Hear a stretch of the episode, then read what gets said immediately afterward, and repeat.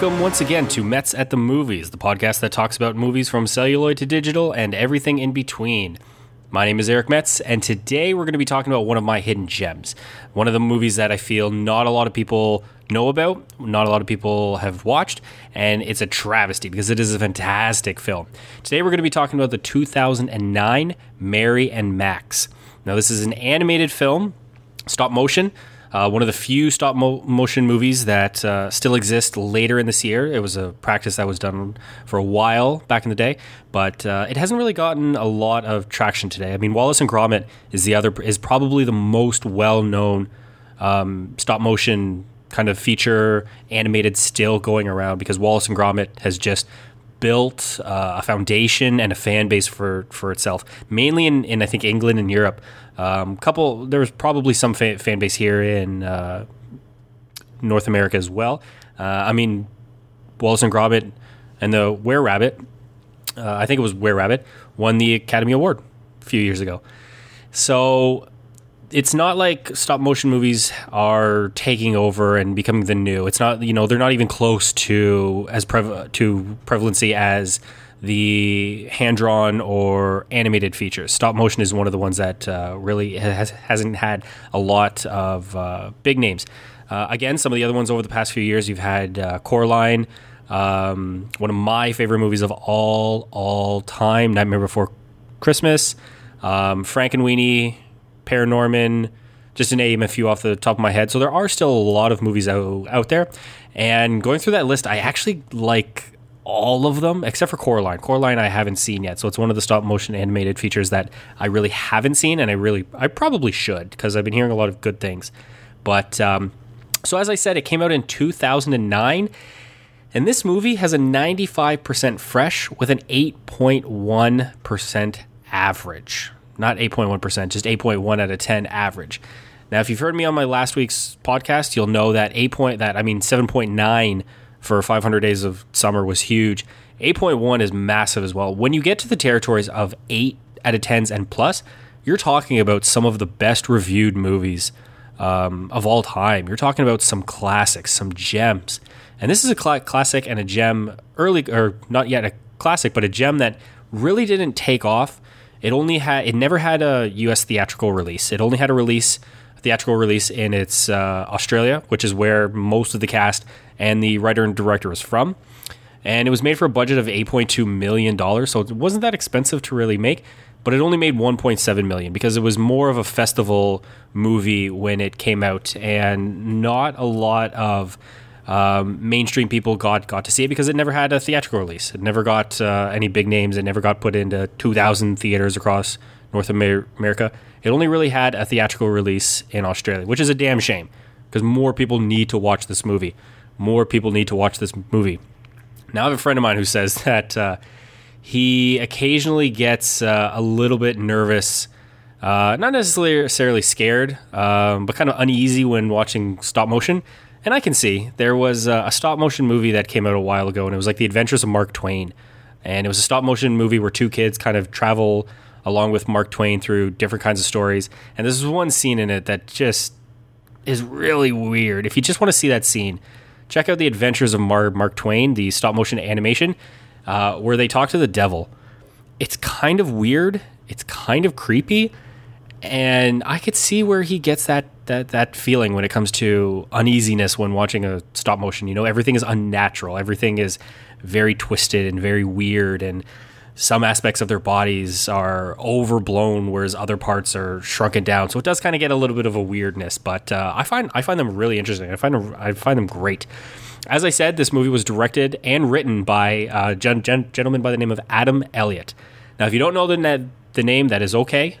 Um, he's not a big director. He's done a lot of shorts, um, mainly in his as I as I said in his hometown of or his home country, sorry, of Australia. He's done a lot of shorts. This is really on his IMDb page. This is really his only big, um, big kind of movie out there. He hasn't really done a lot, um, but this does star Toni Collette as Mary Daisy Dinkle. And one of the reasons why I love that Toni Collette is in this is because she gets to use her natural voice. Um, she's Australian, and a lot of times you see her in movies where she plays uh, an American, so she uses or or or from England, so she uses a British or uh, American accent. This is where she gets to she gets to actually use her natural voice, which I love. I love hearing um, I love hearing actors who can can go into a role and use their actual voice, and they don't have to hide, they don't have to mute themselves, they don't have to change any pitches or tones or a- anything. It's just their actual voice, and I love when that happens because you really get a, a personal sense when it comes to it. It also stars the unfortunate late Philip Seymour Hoffman. This came out a few years before he pa- passed away, so he had he was able to kind of uh, experience the um, thrill of this movie, and he plays Max Jerry Horowitz or Horowitz, I believe it's Horowitz. Sorry, and um, he plays a character based in New York. Toni Toni Collette plays a character based in Australia, and this whole movie is centered around the two of them being pen pals. And as a side character as well, you also get Eric Bana, who, yes, that's right. You know, Eric Bana got, um, is in this movie both as the young child and the adult version of Damien. I'm gonna try Damien Stepa I think his name is close to that. It's a very, I mean, they make a joke of how like hard it is to say in the movie.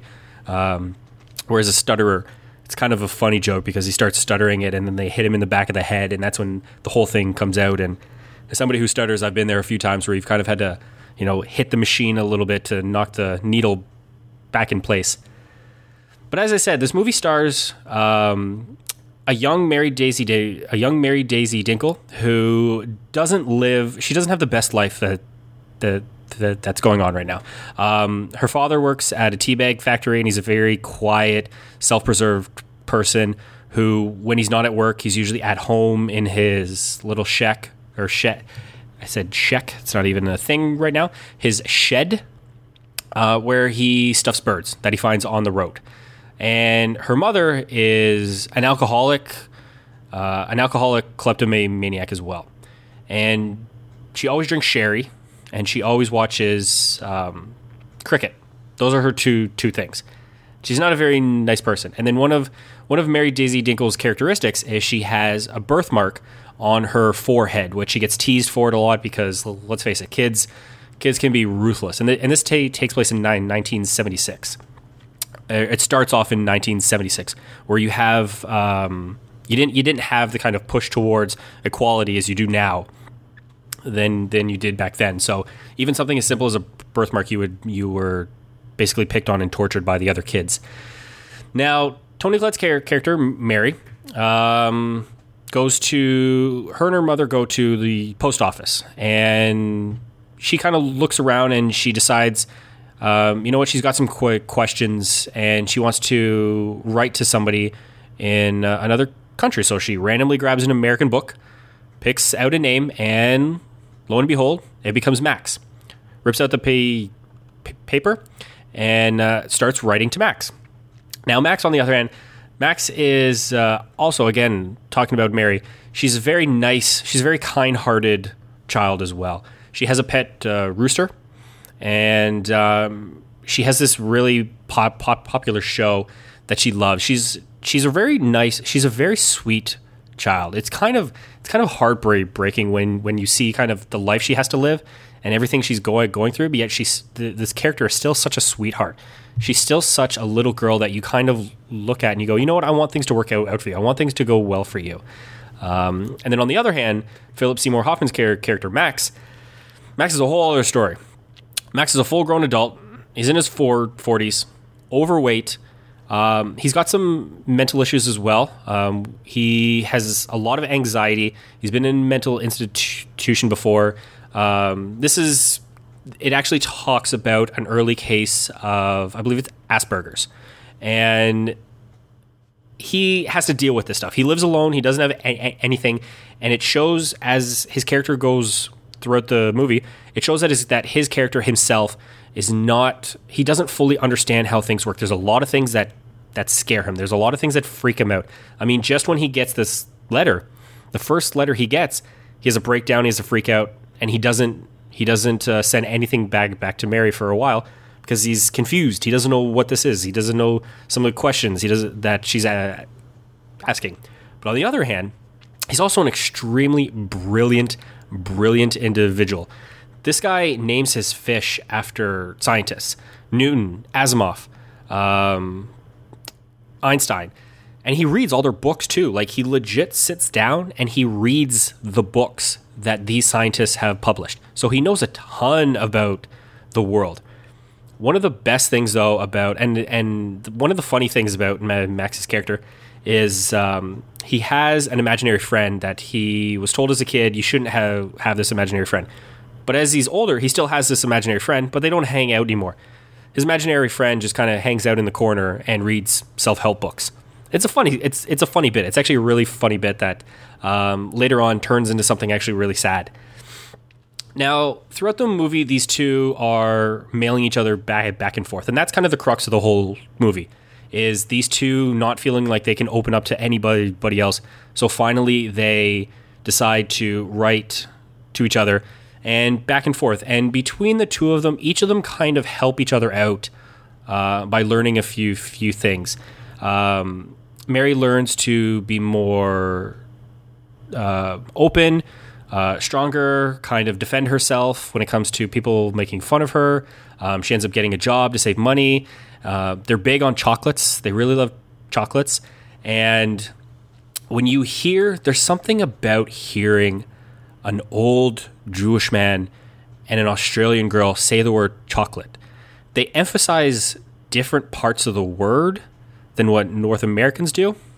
Not to say that Jewish people aren't North American, but you know, your standard white, I guess, Catholic or Anglican or Protestant um, person, white person, says the way chocolate. These people kind of emphasize different parts of the word that every time they say it, you kind of get I don't know, you kind of you kind of I kind of smile a bit because I like how the, I like how they say it. It's a unique way of say, saying it, and I really like hearing that more and more. Um, as the movie goes along. And they both share a lot of the same features. As I said, they both like chocolates and sweets, and uh, they're both a fan of the TV show The Noblets. Uh, little characters, kind of like uh, kind of like the Smurfs. I think. Uh, I think it's a show that's similar to the Smurfs, but they're called The Noblets.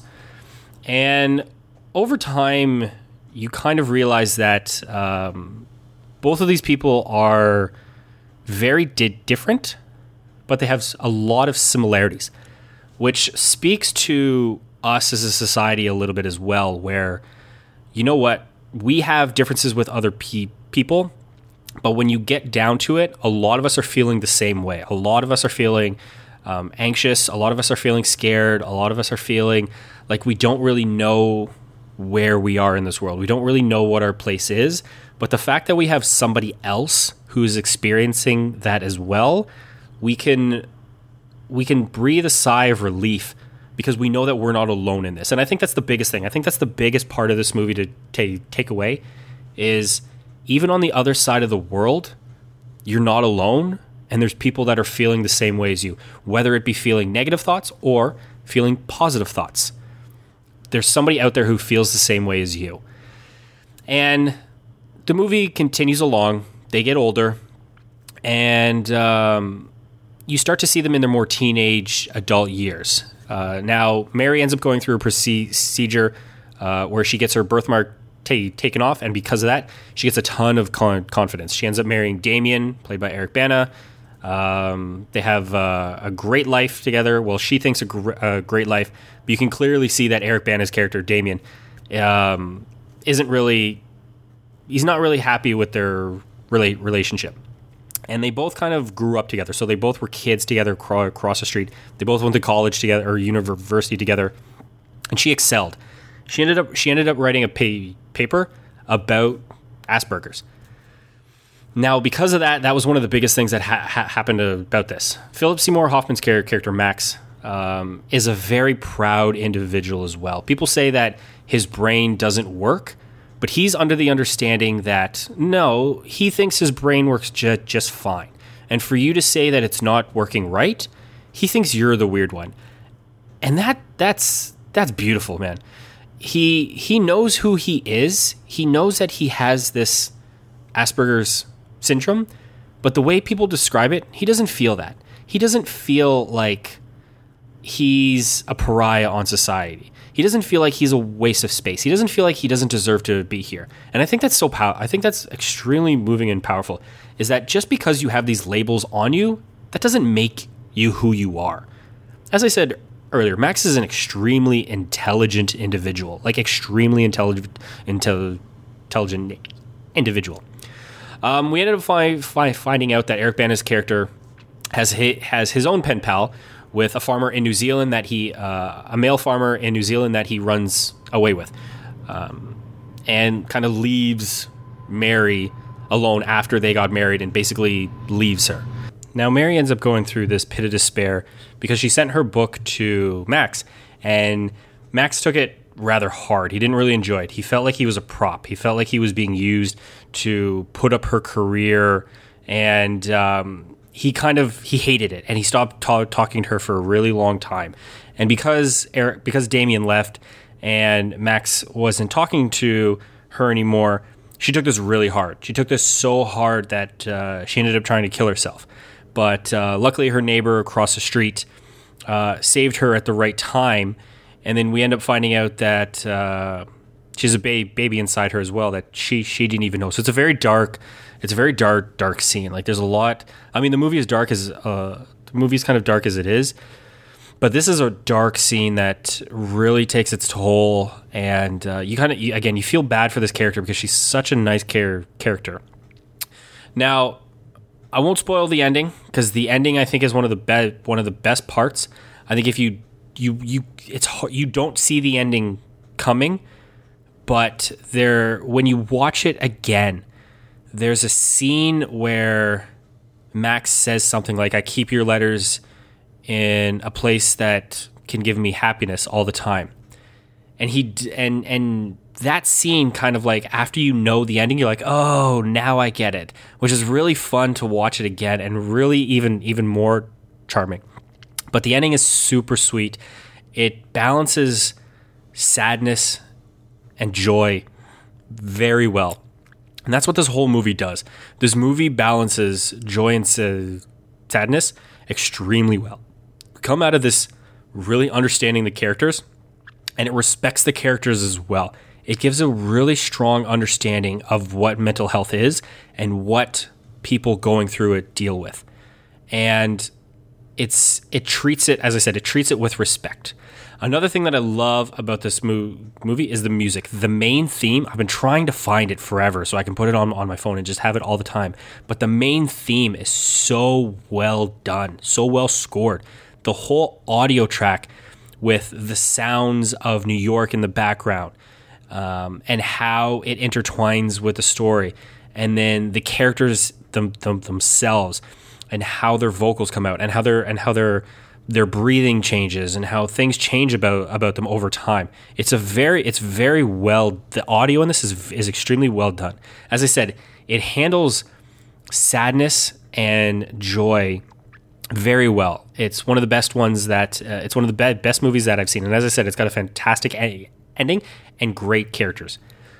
One thing I forgot to mention as well is there's a side plot with Max's neighbor, an old lady who's blind, and um, she ends up winning the lottery. Actually, he ends up winning the lottery and buys all the chocolate he wants. And he has a list of things that he wants to accomplish. He wants to get um, the entire Noblets collection, own a lifetime supply of chocolate, and own a friend. And his psychiatrist or his therapist, psychiatrist, says that these are stupid goals. And again, it's one of the funny bits in this where uh, it's a it's a heartwarming tale. You understand what the therapist is go, going through, but then you can kind of see what Max thinks of what this guy is saying, and you understand what he what the therapist is saying, but you're seeing it through Max's eyes, which is a really which is a really strong strong message, and it's a really strong uh, point points of the film. Now, as I said, this is one of my most like underrated films I've ever seen. I keep telling people about it, but I don't even know if anybody that I, I, I know have has seen it. It was on the short list for best animated feature at the Oscars in 2000. I, I guess it would be 2010 because it's usually a year in uh, 2009 2010. And obviously, Up was the big winner. The other movies that uh, were no- nominated were the previously mentioned Coraline, Fantastic Mr. Fox, Princess and the Frog, and Secret of Kells. Now, I can't really say whether Mary and Max deserves to be in that list more than others because it's unfair for me to say that because I've only seen three out of the five. I've only seen Up, which Up has an amazing beginning, but as I start to think about Up a little bit more in life, I need to rewatch it again. But as Up passes through time, I feel like Up it isn't as good as what I thought it was and what I felt during those first 10, 15 minutes. Coraline, as I said, I haven't seen, so I can't say anything about that. Fantastic Mr. Fox. i am not a huge Wes Anderson fan. I get why people like his movies. The only movie that I really liked was uh, Moonrise Moonrise Kingdom because it's a coming of age tale, and I love coming of age tales. But all his other movies I never really got. Princess and the Frog felt like a standard Disney movie, um, and Secret of Kells I've never seen. So I can't really say whether I believe it deserves to be in this list or not. If they were doing six nominated films, 100%, I would want this in there to get at least a nomination and to get other people to talk about this because I think it's a great movie and I think it's a fantastic film. Again, 2009, Mary and Max. It's hard to find as well. I don't think it's on Netflix. It's, it's on iTunes. Everything's on iTunes, but I don't think it's on net on net, Netflix. So you really have to kind of want to wa- watch this movie. Now, instead of ta- taking a break, what I'm going to do is I'm just going to roll straight into my discussion point for this week, and I want to talk about animated shorts. The reason why I want to talk about animated shorts is because it's something that I've kind of grown to appreciate more over the last, I would say, six or seven years. Uh, because I have a friend of mine that we go and we watch the Oscar nominated shorts, both live action and animated, every year. And we've been doing this for probably about four or five years now. And animated shorts are something that not a lot of people get to see, which is a shame because there are some fantastic animated shorts. And what's great about this is they're all in easy to digest morsels. They're all usually about 15, 20 minutes on the average. Some are shorter than that. Some are a bit longer than that. But you never feel like, oh God, this is dra- dragging out. And just last year, um, I saw. I, I'm, I'm going to list off a few that I think are some of my my most favorite animated shorts of all time that I wish people would watch uh, and watch more of it. Now, obviously, we all know about the Disney ones. We all know about the the the Pixar ones because they play in front of a lot of uh, their movies including with the longest, what was it, the longest babysit, which was the Simpsons one that came before Wreck It Ralph, I believe. Yeah, I think it was before Wreck It Ralph. But we all know about the, the the Pixar ones because Pixar promotes their animated shorts better than anybody else, and I wish other studios would do this too because there's a lot of great movies out there. I'll talk about live action shorts in another podcast because I have some of those that that are great. But last year I got to see one that was called pear cider and cigarettes. Now, this is a longer one, it's about half an hour long. And it's a very mature one as well. It's very mature because um, it deals with drug use, it deals with um, a lot of swearing, a lot of adult themes, but it is a great, great animated feature. Again, it's about half an hour long, so it's a little longer than the ones you would nor- normally get. But it's basically about it's a friend telling a story uh, it's a guy telling a story about his friend and how his friend was an amazing athlete when they were kids, but he was just always getting into trouble. He was just always doing things. And then what it did was it explained a little bit more about what happened to them, what happened to this character later on in life. He had to go to China or Japan and get a new kidney because he couldn't get one here in Canada. It's a really good good story. The music in is is fantastic as well. Another one that I love that I saw uh, I think the year year before that, which was World of uh, World of Tomorrow. And this is a weird one. This is uh, if you've ever seen The Simpsons, the episode where um, Itchy and Scratchy go off the air and they have to use, I think it's the Russian versions of Itchy and Scratchy. Um, and how like weird, weirdly drawn it is. That's basically World of Tomorrow, but it's very funny. It's it's very weird. It deals with time traveling. It deals with memory traveling as well. Uh, it's very funny. It's very weird. It's a movie that not everybody can go into and watch um, and enjoy. It's a very surreal one. Another one that I really like from a few year, years ago is called the Dam Keep the Dam Keeper. Now this is a now this is a very touching one, as well. This is actually the one that I picked to win. I can't remember which one won, but this is one that um, I love because it was about. It was basically about. Um, it's set. It's set in this little city where everybody is animals, and there's this young pig who seems to have lost his par- his parents, but his job is he has to make sure that the windmill keeps spinning to keep the darkness on the other side of the dam. Now, during this as well, this kid, this little piglet kid, piglet, has to go to school, but he's not the most popular one. He's actually considered like he's he's picked on a lot until a new student comes in and he and this new student, I think is a fox, and really accepts him and they become really good friends. And again, it's a heartwarming tale. It's very good. The animation is extremely beautiful. The anima- the animation is extremely beautiful as well. The story is really good as well. If you can find it, Dam Keeper. Another one is a Di- Disney one, but it's a Disney one that I really want to talk about because I really love the music, and it's called Paperman. It's about a guy who uh, basically works in a boring nine to five job, hitting papers or stamping papers, until he comes across a woman that he's he's smitted, smoked, smited. He falls in love basically at first sight, and he sees her on the other side of a street in a building and tries to throw a whole bunch of paper. Now, yes, it's a D- Disney one, so the paper kind of um, turns into like wind and kind of floats around and pushes him towards. But it's a very touching story, and the music in it is great. Duet is a short one. It's only about three or four minutes long. Again, great music. I love the animation for this. It looks like a Disney one, but it's kind of not. The guy who created this was a Disney he worked for Disney. And what he did is on as a side project for himself, he created this.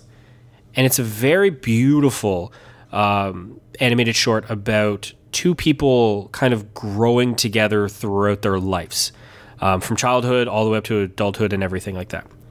Uh, you can get it on a lot of these. I think you can get on iTunes. Duet, I know you can get through the Google Stories app um, which is a VR app, and you can get it through that. Now, the last one I want to talk about is the one that really started getting me into animated shorts, which is Logorama. This is one you need to see. You need to see see this one. It's 16 minutes long and it uses over 3,000 logos. Like everything in the world is a logo. Buildings are made of l- logos. Birds are logos. The cops are Michelin men. The bad guy in this is Ronald McDonald.